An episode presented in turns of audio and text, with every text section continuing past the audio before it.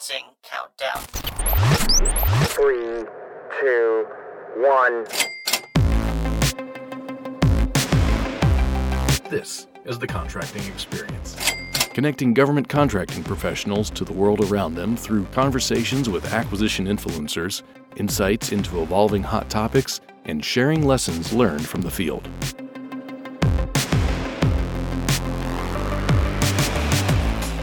On this episode of the Contracting Experience podcast, we sit down with Brian Morris, who is a procurement analyst for the Air Force Contracting Field Support Team. He talks about how the Air Force Contracting Field Support Team can help competitive acquisition teams through training and guidance on competitive selection strategies. He discusses the focus on speed and his advice on how teams can set themselves up for success in competitive acquisitions. I hope you enjoy the conversation and really consider how resources like Brian and some of our more experienced workforce can provide knowledge and perspective to the development of acquisition strategies. Hello, today we have on the podcast Mr. Brian Morris, who is a procurement analyst providing field support to the contracting uh, career field out there on behalf of SAF AQC. Um, and he actually works out of Wright-Patt, though, even though he works for SAF AQC. Um, welcome to the podcast, Brian. Thanks, Amber. Good afternoon. Good afternoon. So, when you and I first spoke, you mentioned that you are considered a graybeard in contracting. So, what or who is a graybeard, and what impact do graybeards have on the acquisition workforce? Well, obviously, the term gray infers that it's it's age and experience. So, uh, and like I think I told you, I kind of pr- prefer the term, maybe a more inclusive term, of being a gray matter expert rather than a gray beard. Uh, so, so what a gray beard is basically is someone I, I- think it's a combination both of experience and years because you can have a lot of experience in years and yet your accomplishments may not be you know as wide or as broad as some others. So I think it's a combination of, of years of experience and a, and a broad experience, and I guess broad and deep. I mean I've had y- you know a lot of uh, a lot of experience and a lot of programs, and it just so. And, and most of us that it's part of our our team, our field support team, we're in the same position. Uh, multiple organizations, both private sector, public sector, et cetera. So, uh, as far as as an impact, I think what our, our impact is that that. Uh, what we can provide is is that experience. We you know we've seen things that have, and believe it or not, we don't really have to recreate everything from the start. Things have happened in the past that are really applicable to nowadays. And so, what the graybeards can do is that we're we are basically a resource to, to anybody. Uh, we are a resource because we can we've experienced things. We can signal when things we see problems or issues. We can teach people lessons learned from previous programs that can be beneficial to the program to help them as they see similar problems or even to help them basically I, I like to think is avoid problems. Uh, we can foresee things say, you know, if you go this route, it's likely that you're going to end up like this. So if you do this, it'll be a, a better outcome. So I think the impact is we provide that that resource, that look back, and that experience that that teams can use, people can use to help them with their current issues, their current programs. So, you had mentioned you provide uh, field team support to acquisition workforce. Can you tell me a little bit about what that entails? Okay, so the field support team uh, was originally designed. Um, basically, it, it goes back to the to the the issues we've had several years ago in the Air Force with our source selection problems, where we had uh, uh, after the fiasco of, of KC-X and uh, combat rescue helicopter and some other less less uh, public programs. Um, we were we determined that there needs to be a cadre of people at SAF AQC that that take ownership of the source selection process. So the field support team was is that cadre. So some of our our, our functions are um, again the focus primarily on source selection. We we provide training. Uh, we, said- like I said, SAF AQC does own the source selection process and they own the training. So we, we've established a training program for teams. But we also provide uh, other training and resources for, for team members. So we, we're at an individual or, or team or location's beck and call should they want advice, not just training, but other advice on source selections or, or really any other acquisition matter for that, you know, and for, that they would need to, to discuss with us. Um, So we're kind of again, we are that that cadre of people that that is there to support the field, primarily source selection, but uh, you know other functions as well. So you had mentioned mentoring, providing training to teams. I mean, this could be on competition procedures using FAR 15 or 16.5 procedures. Um, with the focus on speed and agility in Air Force contracting, how are these methodologies addressed to acquisition teams? Let's let's go back. I kind of touched on the last question. I, you know, I said that we had the the Air Force has had had in the past those issues on, on those our major source selections, and, and it got so bad uh, in the in the mid 2000s that Air Force actually lost their source selection authority. DoD took it away from us, and and because we were getting protests and we were losing protests, mm-hmm. and it became so much was, was symptomatic perhaps of, of other of an overall issue within the Air Force. At least that's the way it was, it was viewed. So we started with that as a problem. We said, okay, how, what, what is the issue with our source selections? And how can we solve this? Now, this is both from a DoD and an Air Force level. So, DoD came out in 2011 with the DoD source selection procedures. And that was kind of the first time, that, or was the first time, that there was actually a standard process or methodology for source selections among all the departments Army, Navy, Air Force, anyone else in Department of Defense. So in, in, in that, and they also, they also established a peer review process, which is, okay, we have our process, and now we're going to take a, a review for the larger dollar programs over a billion dollars and review those from our higher level to kind of look for, are we following the procedures? How, how's this all working? What are we, you know, identify the problems early and, uh, and try to and ease them. So we started out with that with that uh, problem issue. We worked that. So we, in addition to that, we got together as a team once we were uh, established at Air Force level to address the problem specifically uh, for the Air Force, and decided one solution to that was to to create a, a better train our workforce.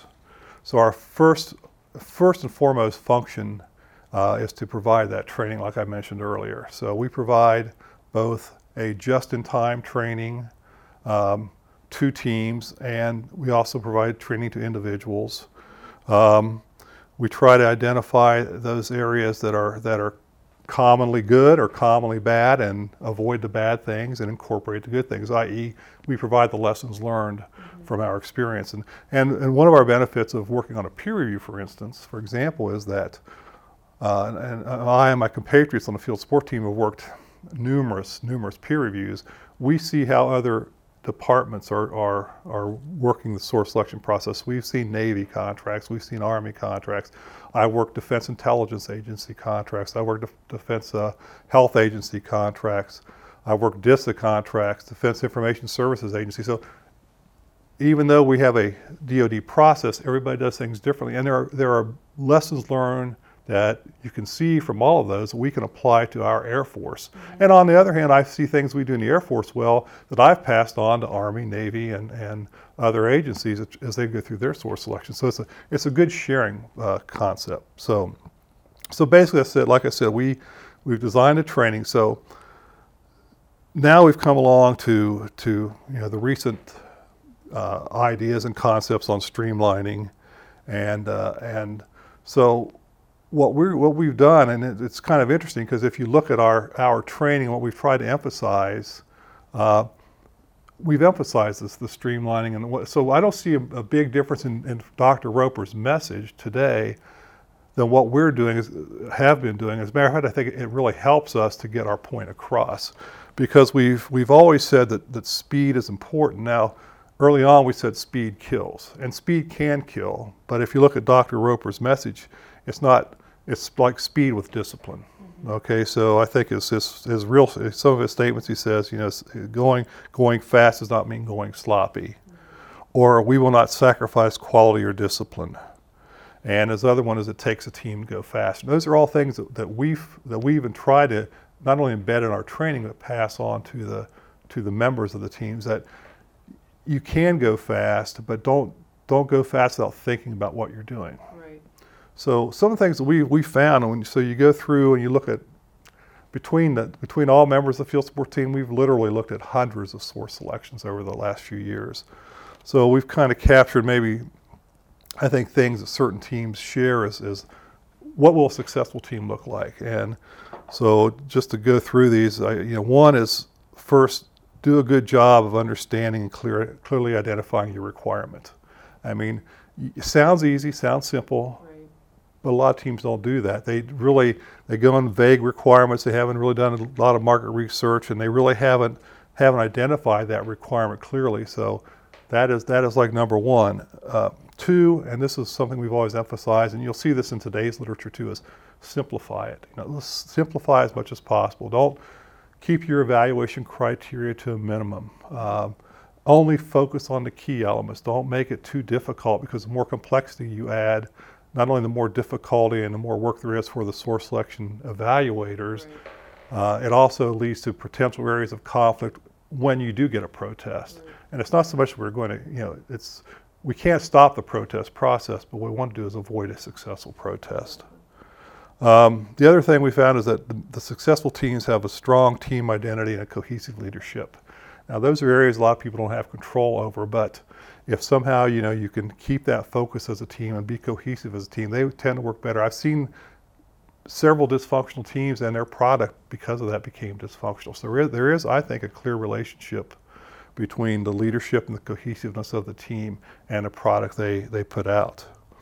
Um, also, teams need to make sure they take advantage of all the tools available to them. I mean, some teams will will welcome, for instance, members of the field support team with open arms, and some people just want to, you know, push us aside. So.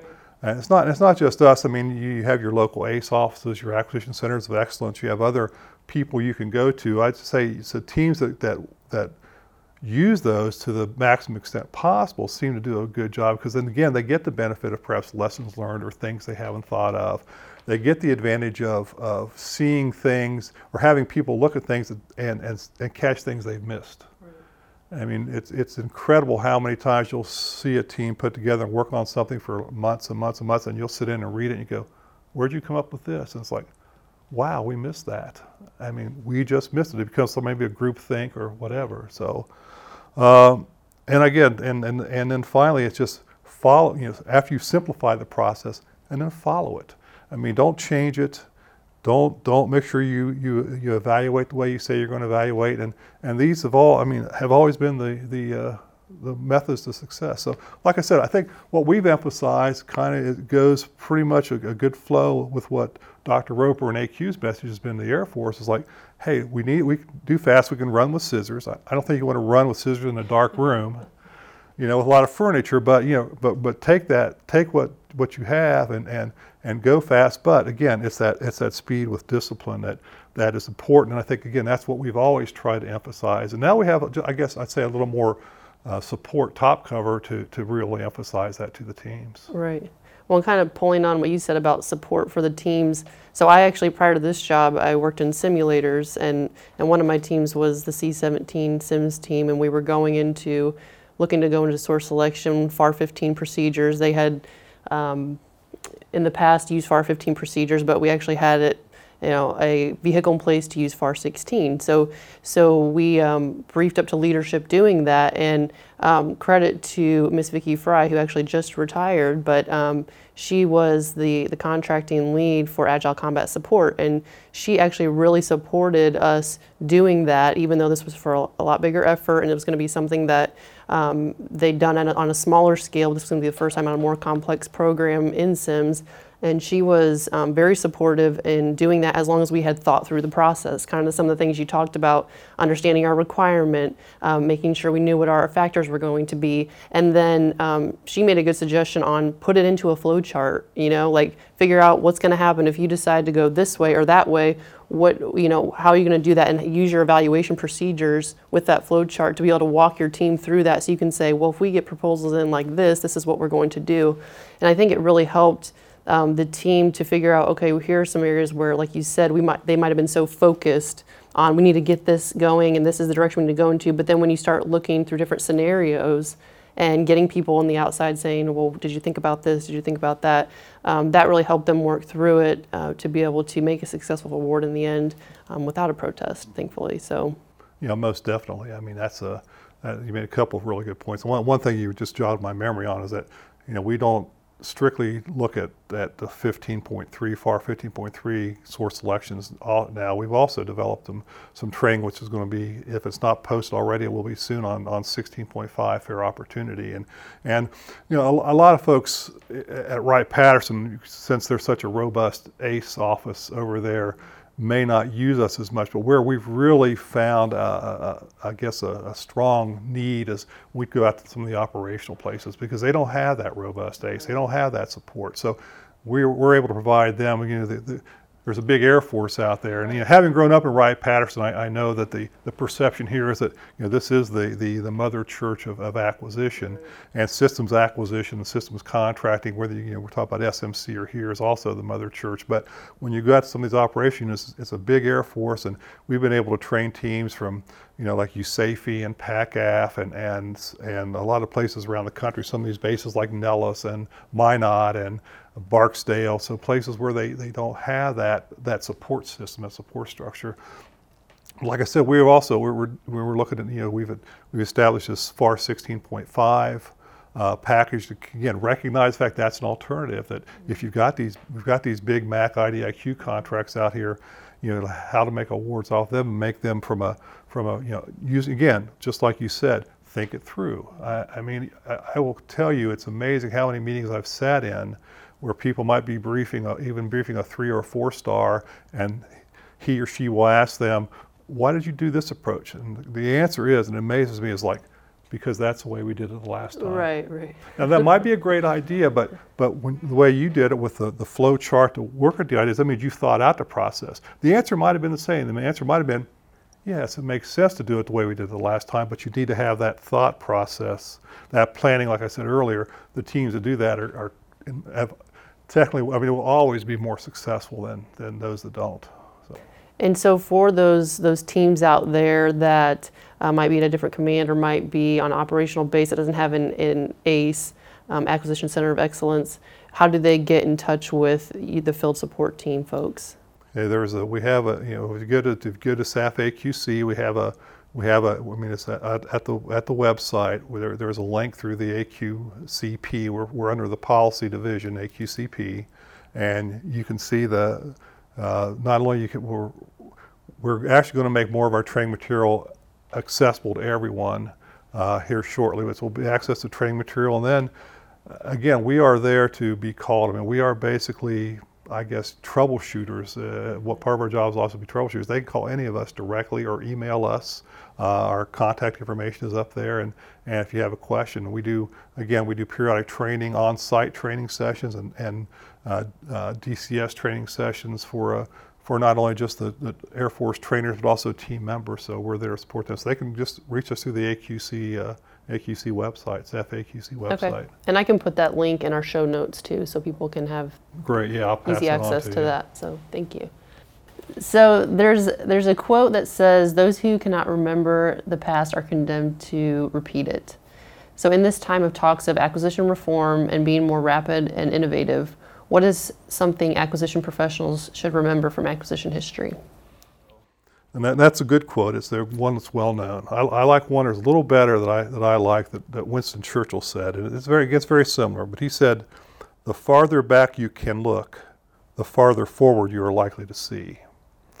And, and, and I like that because this, I think, better captures what, what we see in DoD acquisition because typically, uh, I think our tendency is to we look back in shorter periods, say like four to eight years, perhaps based on the presidential election cycle, because when a new administration comes in, uh, they change the focus. They may change the how we're going to approach things. They may increase our funding. They may decrease our funding. So we seem to be attuned more to a, a shorter four to eight year cycle than looking way back. So uh, again, I, I think it's important that that we do look back because the problems we have today, although the environment may be different, uh, the technology is different, uh, what we're buying may be a little different.